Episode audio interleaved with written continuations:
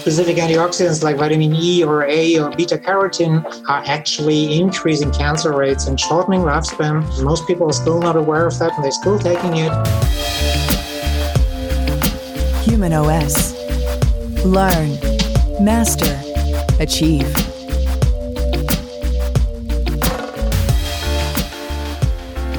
Okay, Professor Mike Ristow, welcome to Human OS Radio. I've been aware of your work since your seminal findings looking at the effects of antioxidants on the effects of exercise, and I'd like to get into that more in a moment. Generally, your work is looking at the cellular bioenergetics and how cells produce energy, in particular, a very in depth look at mitochondria. So I look forward to a discussion on that today.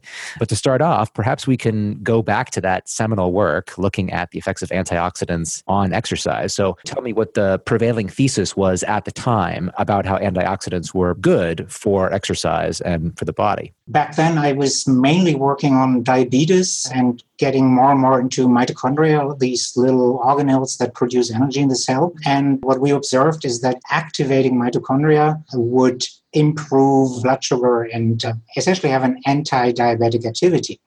Now, what I always was confused during those years was that activating mitochondria produces more oxidative stress or reactive oxygen species than downregulating mitochondria. So the conundrum was how can an increase in oxidative stress ameliorate a metabolic disease like diabetes, but also other diseases? So the idea that arose back then is maybe reactive oxygen species do something that is not entirely harmful, but rather health promoting. We weren't the only people observing that. There were other labs that also had early experimental evidence for that, but everyone was kind of hesitant to really nail it down and to make the claim uh, there, there is a function for reactive oxygen species. Can you tell more details about the subjects that were used in the protocol? Okay, so the current state back then is free radicals are bad and antioxidants, namely vitamin E or vitamin C, that inactivates uh, free radicals would improve health. And that has been around for at least four decades. It started in the late 1950s and increasingly got prevalent in the 70s, 80s, and everyone of us knows. So what we did based on the possibility that these free radicals have some health promoting functions, we did a clinical study based on lab work uh, which we did before, but this clinical study consisted of 40 mid 20 year old men, and we randomly subdivided them into two groups. Uh, one group would receive a cocktail of antioxidants on a daily basis, and the other group would receive a so called placebo, which is identical looking pills but containing no antioxidants at all. And these 40 people then underwent a exercise regimen over four weeks on a daily basis except for Sundays, and we took samples before they started this and afterwards. And the idea was to test whether the health promoting effects of exercise would be influenced by antioxidants, and the placebo or control group essentially was the group where we would anticipate to not having any impact by these pills. So the outcome in brief was that exercise is healthy, so it promotes all types of parameters that are known to be associated with longevity. So blood glucose went down and cholesterol. However, the group that would be on antioxidants, we did not see any effects of exercise, or at least the effects were strongly reduced.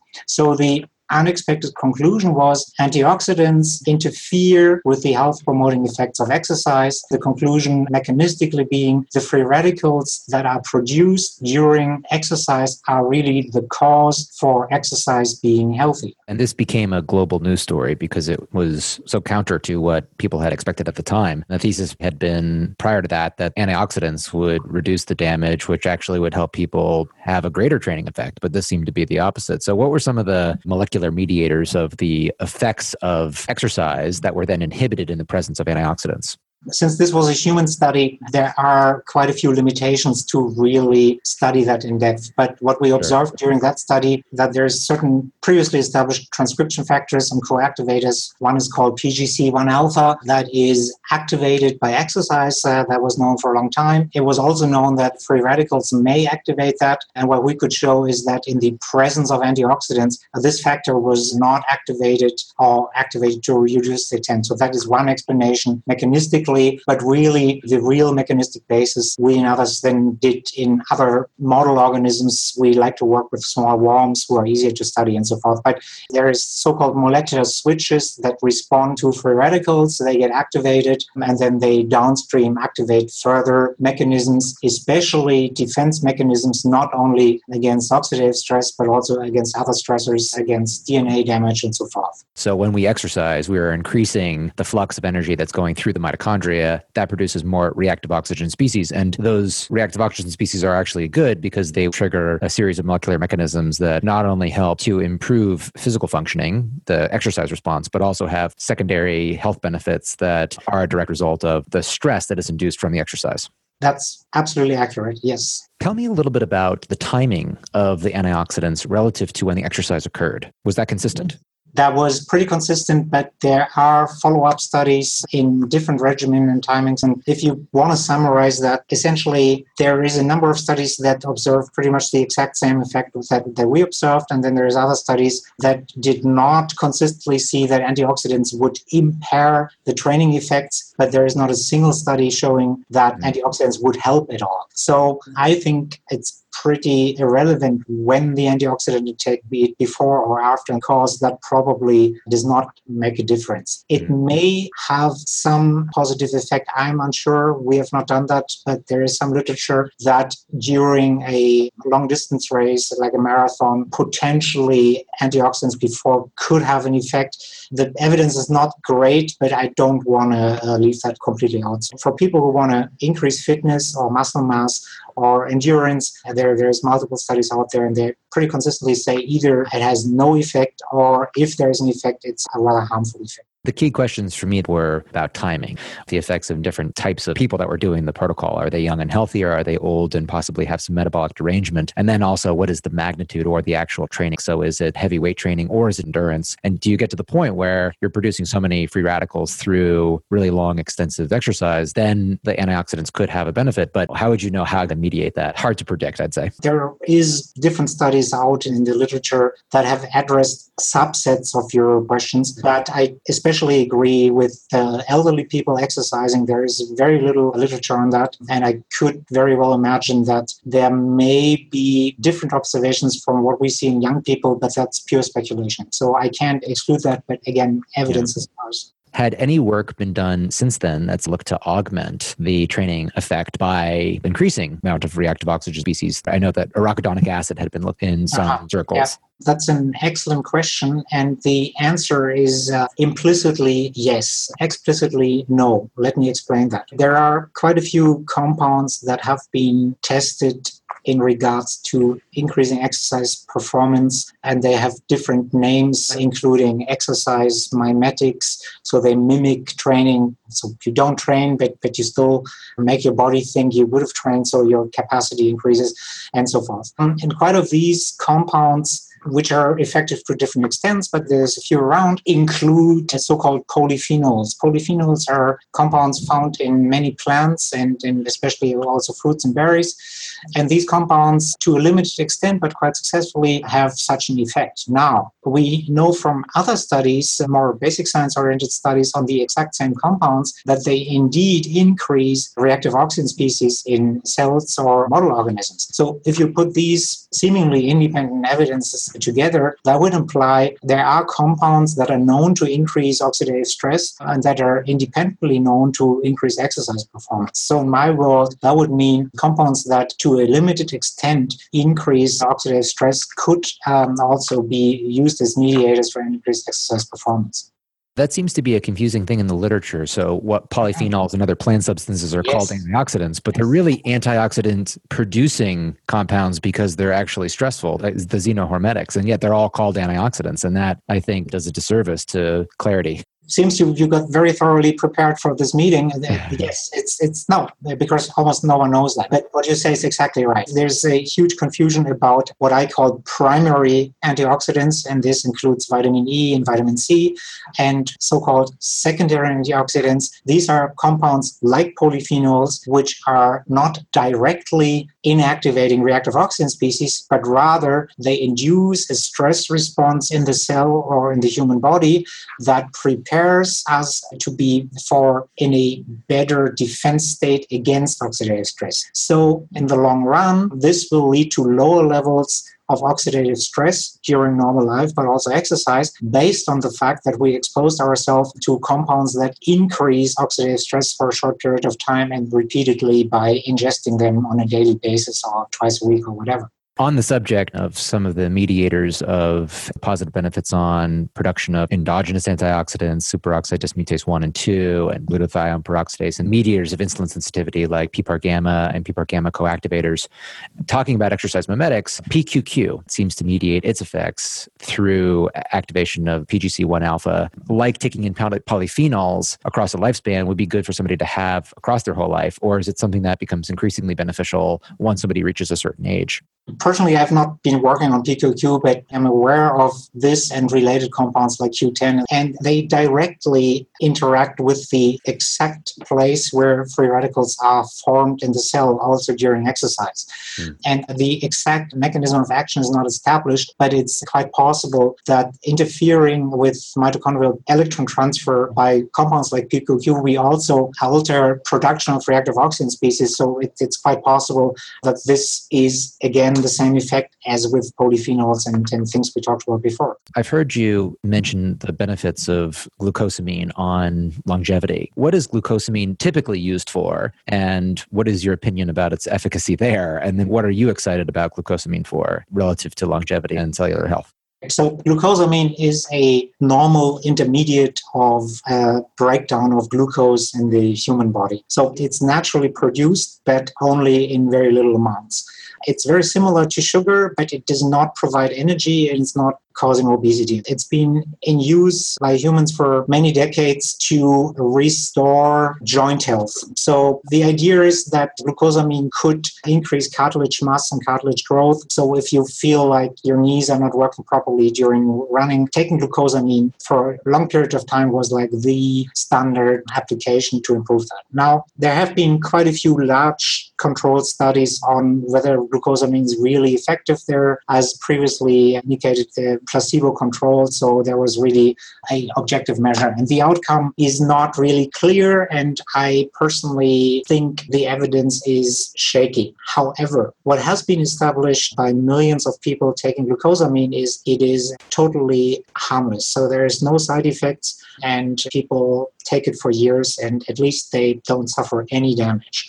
B, it certainly may impact their willingness to exercise, which is a side effect, but certainly important. And C, there are data from over 80,000 people that would live in Washington state, and they have been observed on whether glucosamine would decrease their risk of dying. So it's a large population. You can quantify the likelihood to die. What turned out to be the case is that those people who took glucosamine had about 20% reduced risk of dying as compared to those people who would not take it, which is huge. So uh, the healthy eating rarely exerts effects uh, more than 15%. So this is an observational study which is not a proof really that glucosamine is the cause, but in addition to our data in worms and mice, where glucosamine very consistently extends lifespan, it's a very good support for this supplement being potentially very useful. What are the mechanisms by which glucosamine is exerting its effects? Yeah, so what glucosamine is doing, it interferes with the breakdown of glucose. So we, we know glucose is a component of all sugars, and a sugar is something that provides energy to the cell in a manner that is independent of the mitochondria. Mitochondria are the places where a lot of energy is converted. However, providing a lot of sugar as a nutrient essentially shuts off the mitochondria because they're not required anymore. So by contrast, exercise, for example, depends on the mitochondria, at least exercise that lasts longer than two, three minutes. So, what exercise is doing is forcing the mitochondria into activity. What sugar is doing is shutting down mitochondria. Having said that, what glucosamine is doing is interfering with this mitochondria independent energy provision. So, what the organism has to do when it's on glucosamine, it is forced to activate its mitochondria like it is when it exercises. And the idea is to mimic a carbohydrate reduced diet by providing glucosamine. So, whoever takes glucosamine is not capable of fully metabolizing carbohydrates and, and, and sugar anymore, and in turn switches to mitochondrial metabolism, which is more focused on fatty acids and so forth. And that's the idea. Again, what it comes down to is mitochondria producing small amounts of free radicals, and that's what we see in animals is the cause for increased longevity. Okay, most people take glucosamine for joint health. The effects on joint health are suspect, but one thing that has been clearly shown is that it's safe. Most interestingly, though, are the geroprotecting effects that associate with its usage. People that take glucosamine have comparatively a 20% reduction in premature mortality. And the way it might be working is by inhibiting glycolysis, forcing more energy production to occur through the mitochondria instead of through glucose metabolizing pathways when you are metabolizing carbohydrates. When you do this, glucosamine has an exercise mimetic effect causing more free radicals to be produced and initiating the downstream benefits of that hormetic stimuli. What about other glycolysis inhibitors like xylitol or chitin? Would you be inhibiting glycolysis too much if you're taking all of these glycolysis inhibitors? I think the compounds you just mentioned, chitin and, and others, have been less well studied. The other compound that has been studied in detail is deoxyglucose, which has been used in cancer therapy since the 1970s. But deoxyglucose is very difficult to, to dose and it becomes toxic when you overdose it. So that is not a choice. Chitin and other things that are on the market systematically to my knowledge they have not been studied i cannot exclude that they may be helpful but the evidence at least to what I know, is very limited. However, I think it might be worth studying them a bit more in detail. We just published a blog last week on eating bugs and how there's over 2,000 different cultures around the world that eat bugs and many different species of them. And chitin, for the listener, is part of the exoskeleton. And so it probably was just a regular part of the human diet, even though the, the evidence, like you said, is fairly scarce. It's a newer idea for Western worlds to think about bugs as a healthy source of food. I'll, I'll put that on my list. All right. Great. About glucosamine, similar to the questions about antioxidants, the timing of antioxidants relative to exercise. What about about the timing of glucosamine. Do you have any visibility into how much we need to be taking per day to get the effect that was seen in the Washington study? And does timing matter? So, would you want to have glucosamine, let's say, before a meal so that it's inhibiting glycolysis? That's difficult to answer. With the animal experiments, we would just provide it through the food. So, whenever they would eat, they would automatically eat a certain portion of their daily allowance of glucosamine. So certainly that doesn't work for humans. However, there are no systematic studies in humans on longevity or lifespan with glucosamine. The upstate Washington study I just cited was observational. So we don't even know when people took it. What really needs to be done is a controlled intervention trial where people are systematically given either placebo or glucosamine in a defined dose on a defined time of the day and then wait for for 10 or 15 years and see what the incidence of diseases is, what the mortality is. This, of course, is very expensive and time consuming. Mm. Plus, it is not so interesting for the industry since yeah. mean, it's difficult to patent and like the financial impact is limited from an industrial viewpoint. So we are talking to people who might fund that in, in institutions, but it's a long run, which not only applies to glucosamine, metformin in the US, uh, the large uh, study that has been scheduled and approved by the FDA faces the same problems. Uh, nobody really wants to finance it, right? We should emphasize something here. It's not about living longer, it's about extending the period of life where you are healthy without really affecting the total lifespan. More like the quality of life improves, and that is good for the individual. But more importantly, healthcare costs drastically decrease if one of these interventions would work systematically in humans. So the societal impact would be huge by reducing health costs by up to 80%. There's uh, colleagues who've calculated that 80, 80%, while the individual quality of life would, there's almost no intervention in society that is good for the individual as is good for the entire society. So I think health insurers, but also governments should be very aware of this and also uh, think about this to actually fund studies like this and then also support people participating in, in such type of studies. I am interested to see if we can extend maximum human lifespan. That's going to take, I think, technology that is beyond our capability now. But for now, as David Katz says, have more life in your years and yeah, disability. Yeah. The societal cost is massive, but the, the cost of the individual is huge. You just get to live a better life for longer, and we all want that. So let's switch gears, talking a little bit more about the relative quality of the different mitochondrial targeted antioxidants and how to best determine how they're good. Because we have different types. We talked a little bit about PQQ. There's now been more interest in something called MitoQ. Uh, coenzyme Q10 has been used for quite a long time. It's fairly popular. There's methylene blue. And so when you're assessing the impact of a potential mitochondrial affecting agent, what are the things that you look for, think would be a good way to intervene without disrupting or interrupting the processes that we also want to have happen by stimulating the mitochondrial biogenesis?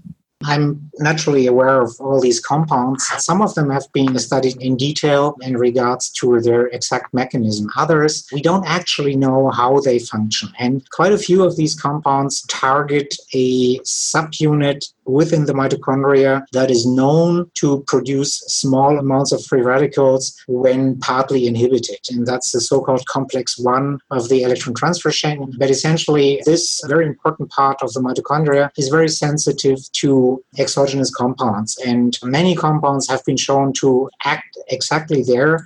Also, compounds where you would not ever imagine that this is happening. Uh, one very interesting observation, for example, is that the most famous group of cholesterol lowering drugs, the so called statins, they very effectively have an inhibiting effect on this part of the mitochondria. So does metformin, and so do many other compounds. And quite a few of those compounds that are on the market to specifically target the mitochondria may either work through this mechanism or mechanisms closely related to that. So I'm not saying there is a established common denominator, but I'm pretty sure it will emerge within the next five to ten years to always come down to a very similar proof of uh, principle, right? Yeah, interesting.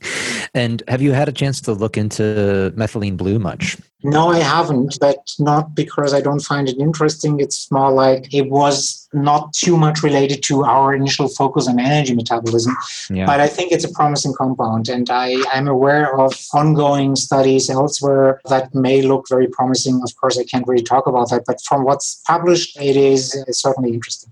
So we've talked about exercise mimetics. Are there any calorie restriction mimetics that you feel are promising? And so things like nicotinamide riboside or oxaloacetate. What is your opinion about those calorie restriction mimetics? Anything dealing with the nicotinamide NAD metabolism certainly is a very valid target. And yeah. this is related to a group of proteins called sirtuins. And sirtuins are well established to have a huge impact on aging processes and also occurrence of these diseases and so forth. Now, the real compound is NAD, which is a essential cofactor for these sirtuins.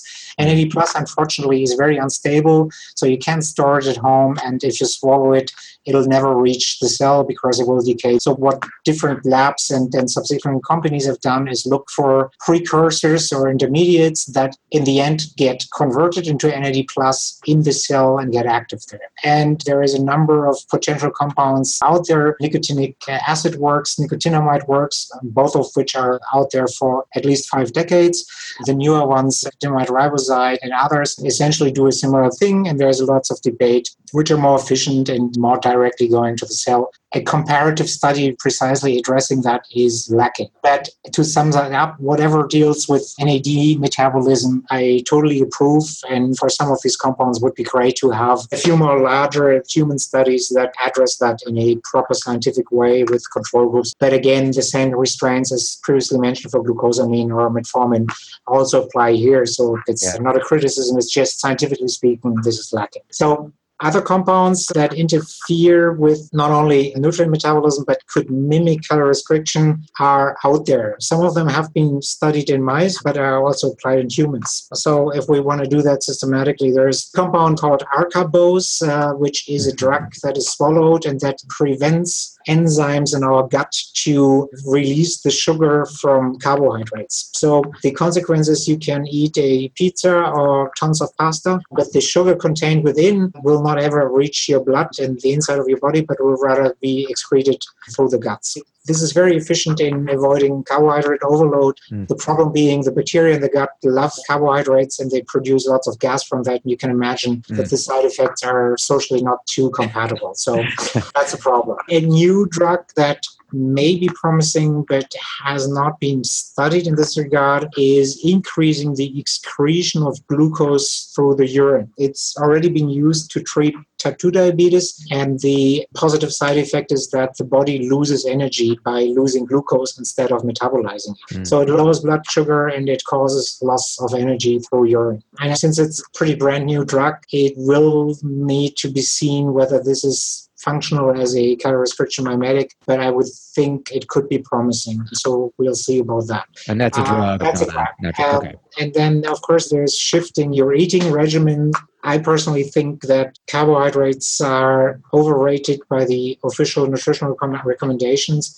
Mm-hmm. I mean, nowadays it's still around 50% should be carbohydrates. I don't mind carbohydrates as long as they contain lots of fiber and as long as we or our gut takes a long time to metabolize it but unfortunately, most carbohydrates are not in that state, but rather in a sugary or processed pasta or whatever state. And that definitely is a problem. And there's lots of evidence on that. So replacing carbohydrates by high fiber or low carbohydrate components always is a good idea as long as you don't replace it with red meat or something, because the red meat has other disadvantages that would totally destroy the effect of reducing carbohydrates. And then there's lots of not so well studied components that may interfere with nutrient metabolism within the body, but I think the relevant ones we've been uh, discussing already. So, are most of the mechanisms that we're discussing here, either through calorie restriction, carb reduction, or exercise, do they have a common place where they meet? It sounds like many of them are still acting really on the same energetic pathways, but doing so in slightly different ways, or really the same way once you kind of get farther enough down the biochemical chain.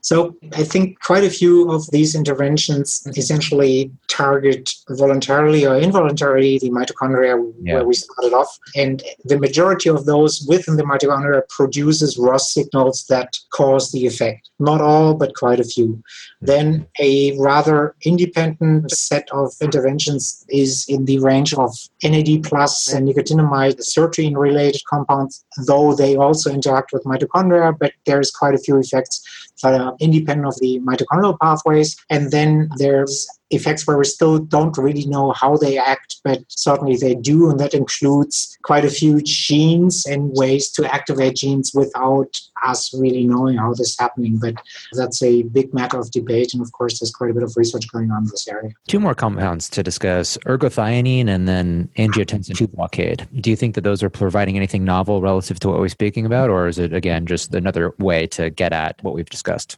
I'm not sure, but I have to say that my knowledge on these specific compounds is limited, and I would rather refrain from judgmental comments on that. There's so many potentially promising compounds on there. For me as a scientist, it's always like, show me the evidence, show me in be it tiny worms that they profit from getting these compounds, and then ideally some human study that quantifies uh, evidence on that. And again, it's not blaming companies not doing that. I know it's difficult and expensive, but really, before we can judge whether it's worth trying or not, I think that is required. As long as we can be sure there's no harm done by whatever compound it is, it would be totally okay that people just try it out and see whether it works without having proof for that. When it becomes difficult, like with certain antioxidants, I'm opposed to that. It's in public knowledge for 15 years now that specific antioxidants like vitamin E or A or beta carotene are actually increasing cancer rates and shortening lifespan. Most people are still not aware of that and they're still taking it. And again, it's not like they are harmless and just not having effect. The problem is they have a detectable increase in mortality rates, cancer rates, and that's a problem that should be conveyed. Do you think that the natural amounts that we find in food, if we're eating natural amounts, then we're fine? Or should we be careful to actually even consume foods that contain high amounts? Not at all. Don't get me wrong here. What we talk about is, is active supplementation with normal to large doses of specific antioxidants. By contrast, whatever food you could imagine never contains amounts of antioxidants that come even close to what is contained in supplements. What we just should remember is foods are not healthy because they can contain antioxidants, and especially vegetables and certain fruits are not healthy because of that. This happens independent of that. And I'm pretty sure if there was a way to produce an apple or carrot or a broccoli not containing antioxidants, it would be as healthy or maybe even slightly healthier. But again, uh, the reason why fruits and vegetables are totally advised and totally health promoting are not mediated by antioxidants, they are mediated by other things in there, including polyphenols phenols, as we talked about earlier, and people should not at all stay away from them. What they should stay away from is supplements that contain certain antioxidants. I'm not opposed to any type of supplements, if you may have realized. There's also certain vitamins that are health promoting, but vitamin A, E, beta carotene certainly do not belong in here. So if you're looking for,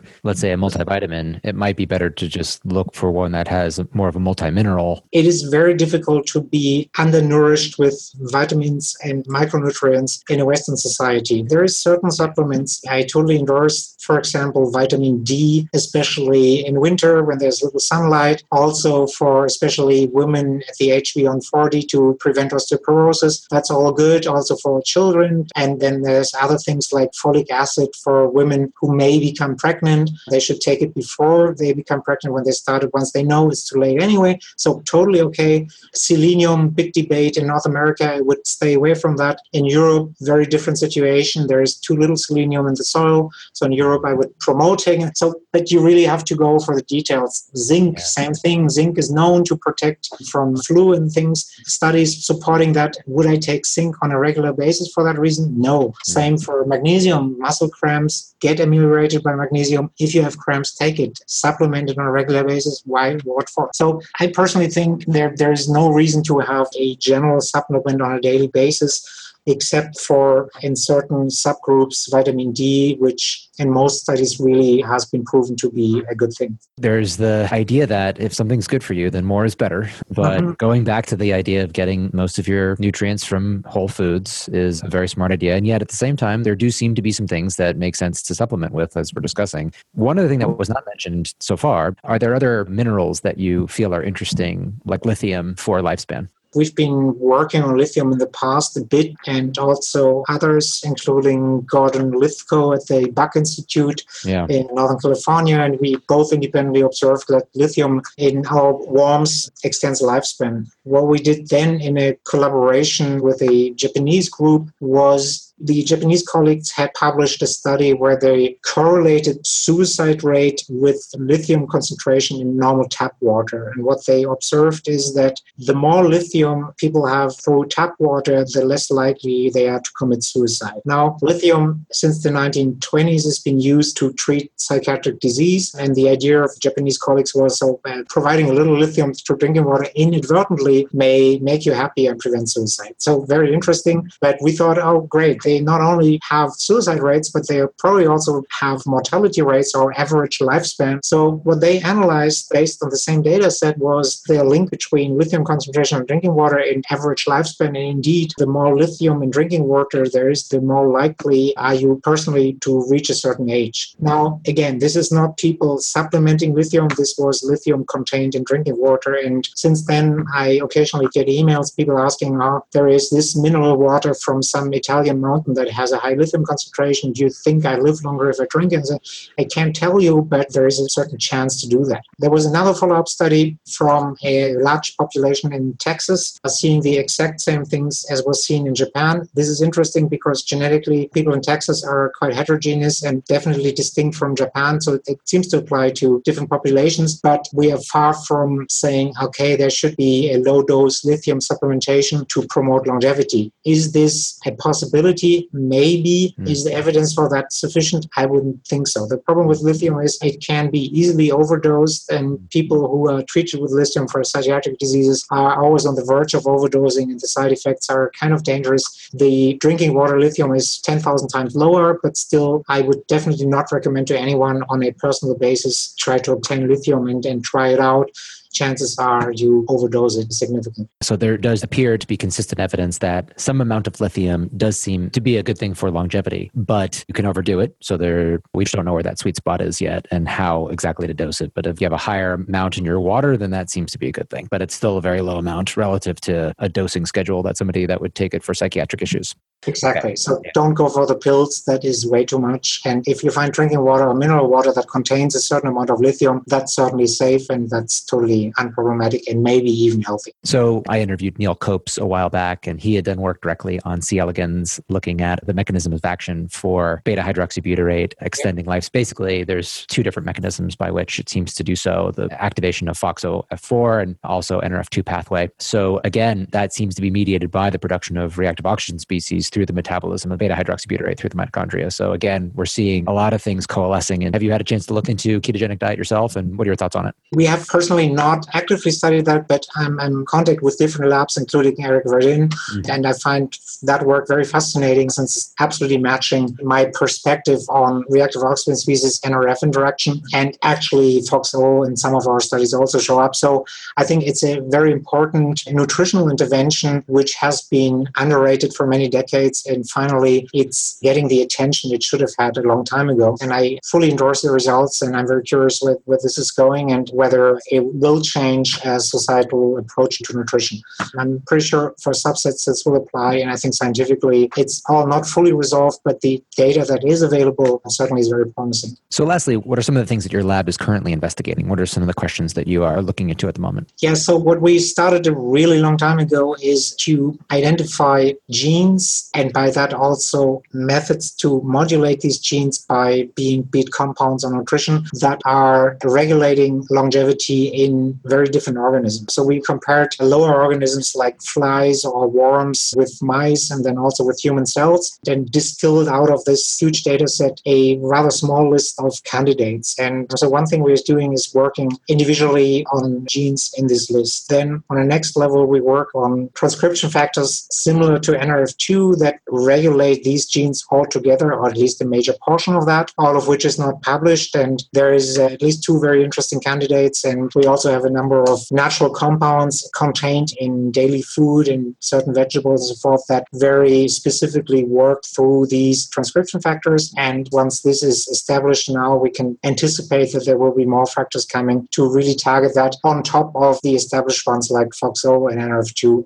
And thirdly, we work on other projects that are rather free floating related to questions that are still not properly being addressed. For example, why do protein aggregates cause Alzheimer and other diseases? How can this be modulated? Is it linked to ROS and things like that? But these are rather not by relevance, but by number of people working on that side project. So the main focus is genetic pathways and then more importantly, transcription factors that modulate these pathways and nutritional and other interventions by natural compounds, how to modulate them. I really appreciate your approach of looking at natural compounds because at the end of every paper that I read on this subject, it's always maddening to see the last sentence or two say, and hopefully we can come up with some synthetic drug candidate targets. I understand the pressures in order to do that. As we discussed, research takes a lot of money to get there, and if nobody can benefit at the end of it, who's going to do that work? But at the same time, if we find compounds that increasingly target some of these pathways like PPAR gamma and the coactivators with increasing strength, then that also might create a situation situation where we're creating a condition that might have more harm than good. And so we have all of these wonderful compounds through foods. And if we have a better understanding of how they work, we can increase our appreciation that yes, we should eat a high vegetable diet over the lifespan, which is something we already know.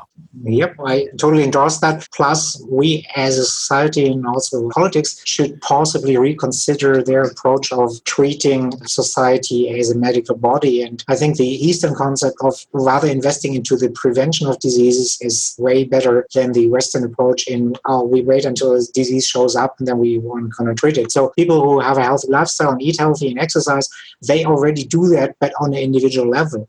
What about health insurances and public services endorsing that and even having incentives of promoting that, including but not only restricted to compounds we've been talking about, which would be in the cent range per day. So absolutely no investment for the government, but the societal outcome and also the reduction in healthcare costs would be huge and everyone would profit from that. I think that's a great way to end. And I appreciate all the work that you've done to come along and see things differently and be finally connected to what the actual research is saying. I respect and appreciate that. Thank you for all your contributions. Thank you for your time today. It's been great having you on the show. Thank you. Thanks for listening and come visit us soon at humanos.me.